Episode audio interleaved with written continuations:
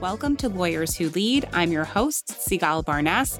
As a reminder, this will be the last episode of our coverage of NALP's PDI conference in Washington, D.C. We will be returning back to our original episode programming starting next week, but please enjoy these episodes. There's tons of great insights. If you were at the conference or if you have any questions about the insights that you hear, please feel free to reach out to me.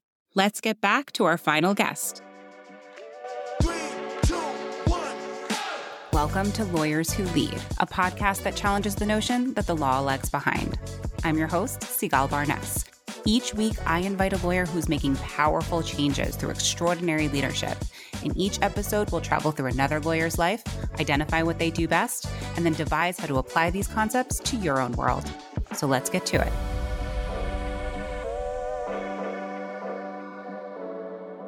Our next lawyer who leads is Paula Edgar, CEO of PGE Consulting Group, an organizational strategy firm that provides training and education solutions at the intersection of professional development and diversity, equity, and inclusion.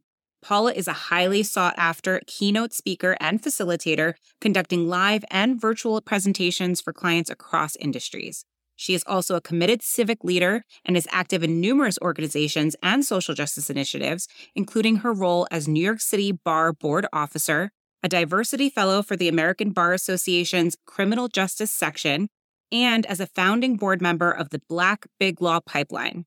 I am beyond excited for you to hear her insights, so let's get into Paula's interview recorded live at PDI right now. Paula, welcome to the show. Thank you so much. It is a pleasure to have you here. I'm so happy to be here. How's the conference so far? It's been wonderful. It's great to be in person, great to see some of the faces that I only know from LinkedIn or on Zoom.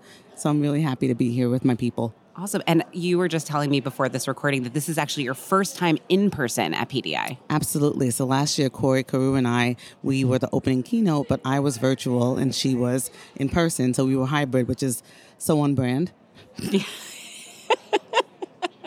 Literally, we're the legal profession on stage and at home. Yeah, absolutely. I love that. What did you guys uh, talk about? We talked about the need for collaboration with within law firms of diversity, talent, recruiting, et cetera, and how when you make diversity siloed, it doesn't work properly. We did it via having one person and showing their trajectory throughout the firm. Oh, that is great. Yes, we made him up. So I want to talk about you. Sure. Tell me a little bit about your journey to this role today. Absolutely. So I have been a speaker and consultant for diversity, equity, inclusion, and professional development for over 15 years now. Wow. It started off as my side gig. I practiced labor and employment law for a short time, and then I worked for a nonprofit with minority law students and mentoring.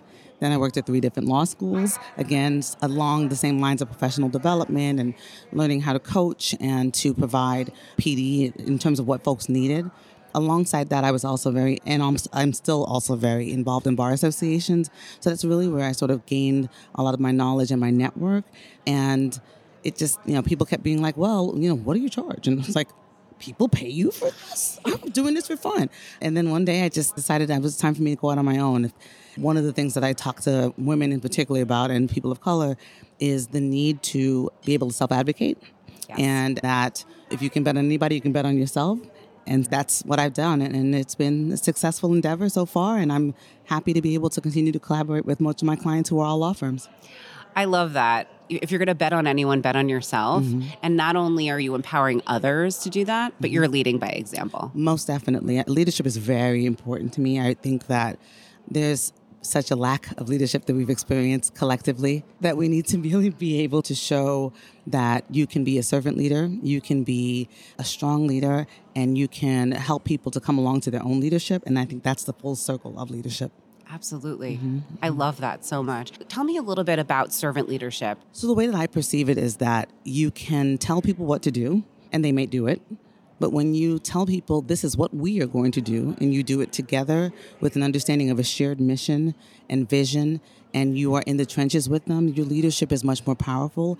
And the folks who are following do it differently because they are they know that you're committed as well. It's not just leading from up high; it's leading with the ranks. It's a lot of military terminology, but yeah, that's so interesting. Yeah. I didn't even pick that up mm-hmm. until you just said it, mm-hmm. but that's true. Yeah. I really like that because it's really important for people to show that I'm not asking you to do something that I wouldn't do myself. Absolutely, and if you have a skill set that I don't have and I can't do myself, I'm going to cheer you on to make sure that gets done as opposed to standing on the outside and saying i hope that it's done and you know it's not micromanaging it's amplifying it is promoting it is supporting so folks can do what they need to do yeah, and there's a sense of real uh, security in oneself, I think, to be able to do that because mm-hmm. Uh, if they see something that someone else can do that they can't, you have two choices, right? You can be really bitter about that, or you can celebrate that and say, really glad that they have that. And actually, this provides a diverse way in which we can approach a problem. Absolutely. You cannot be all things to all people, and you don't know everything. And understanding the value of other folks and the skill set and the way they show up and how that can be a collective experience as opposed to you having to be the person to do everything. It's a growing up point and then it's a leadership point. That's great. So insightful. Thanks. Thank you. So, I want to ask you what is your biggest insight from the conference this year?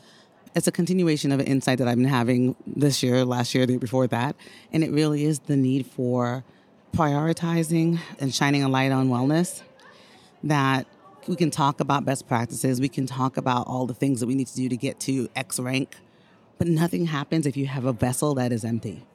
And we have so many folks who are walking around with empty vessels or in collective trauma still, and not acknowledging that has been, I think, the failure of our profession. We have such a great opportunity to say now, hey, we didn't think we could change before. Now we kind of had to change. And rather than going back to whatever normal was, we can now decide that we can be different in our profession and still be successful, still make money, and still have people feel value in their work as opposed to draining themselves down until there's nothing left and having folks run away from our profession. We want folks to stay and do it well.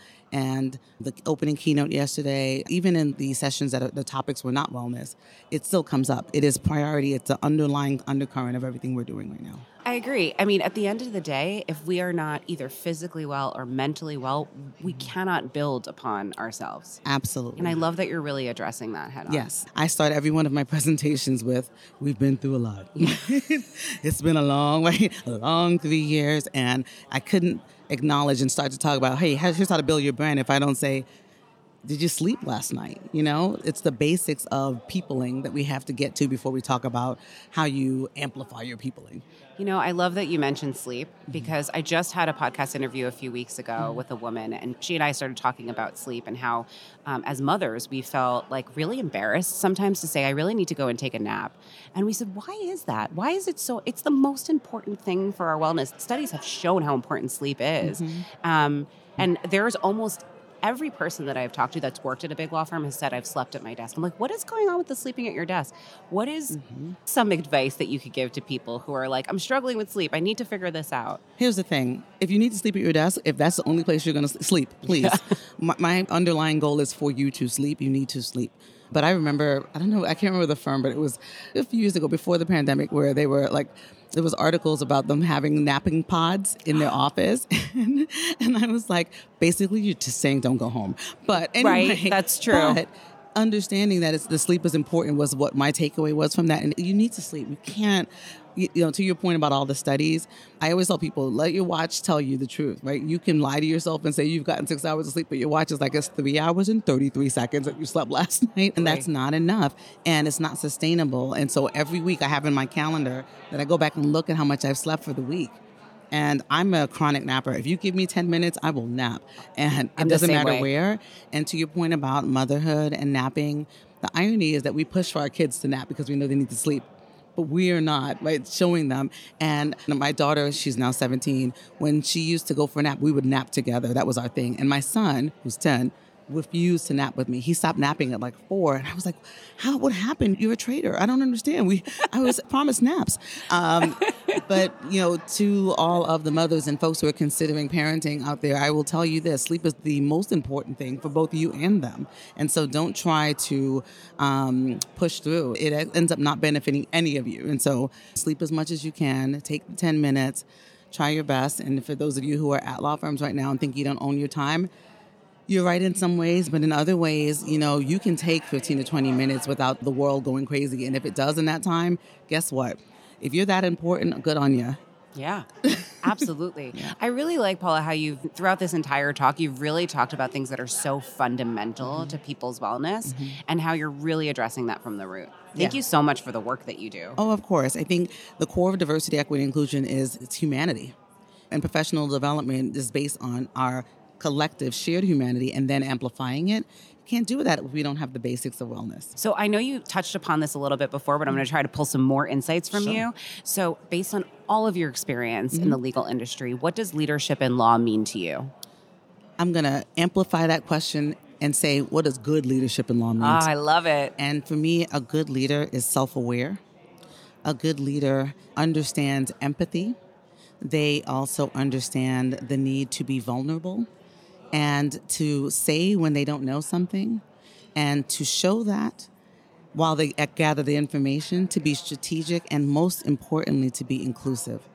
A good leader who is not inclusive is not a good leader. Yes. Right? And what we're learning now is that the folks who thought before that being focused on inclusion was an alternate, something they could choose to do, now it's not just what clients want, but it's what their staff wants. It's what the attorneys who work for them want. It's what the public wants to be able to trust and to be able to understand that they're thinking about the full capacity of humanhood within their leadership. Beautifully put and so wise. I love it so much. Paula, thank you so much for being on the show. I really appreciate it. If anyone wanted to reach out, connect with you, what's the best way they can do that? So, I am the easiest person to find. If you know my name, which is Paula Edgar, you can go to my website, paulaedgar.com, or connect with me on LinkedIn, which is where I live with all my peeps. On LinkedIn, I'm also on Twitter, if it lasts, uh, and on social media, on, um, on Instagram as well. So type my name in, and I'm usually the first person that pops up. Wonderful. Thank you so much for being on the show. Thanks for having me.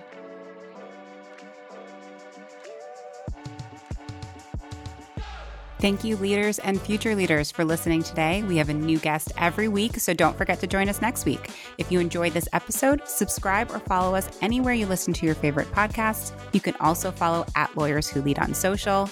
Let's celebrate and continue to build a community of leaders in law together. Lawyers Who Lead is made possible by Lawline, the leading online platform for lawyers who want engaging, relevant CLE and professional growth content. For over 20 years, Lawline has helped hundreds of thousands of attorneys level up by providing award winning courses in hard to find areas and high demand fields. They have so many courses to choose from that are actually really interesting to listen to and watch. That's why Lawline's rated the highest in the industry with over 1,000 verified reviews on Trustpilot. Lawyers Who Lead listeners get $100 off Lawline's unlimited annual subscription, which means you can take as many courses as you want for a really good price. Just visit lawline.com slash podcast to get the special offer. Check out Lawline for the best content for leaders and future leaders in legal.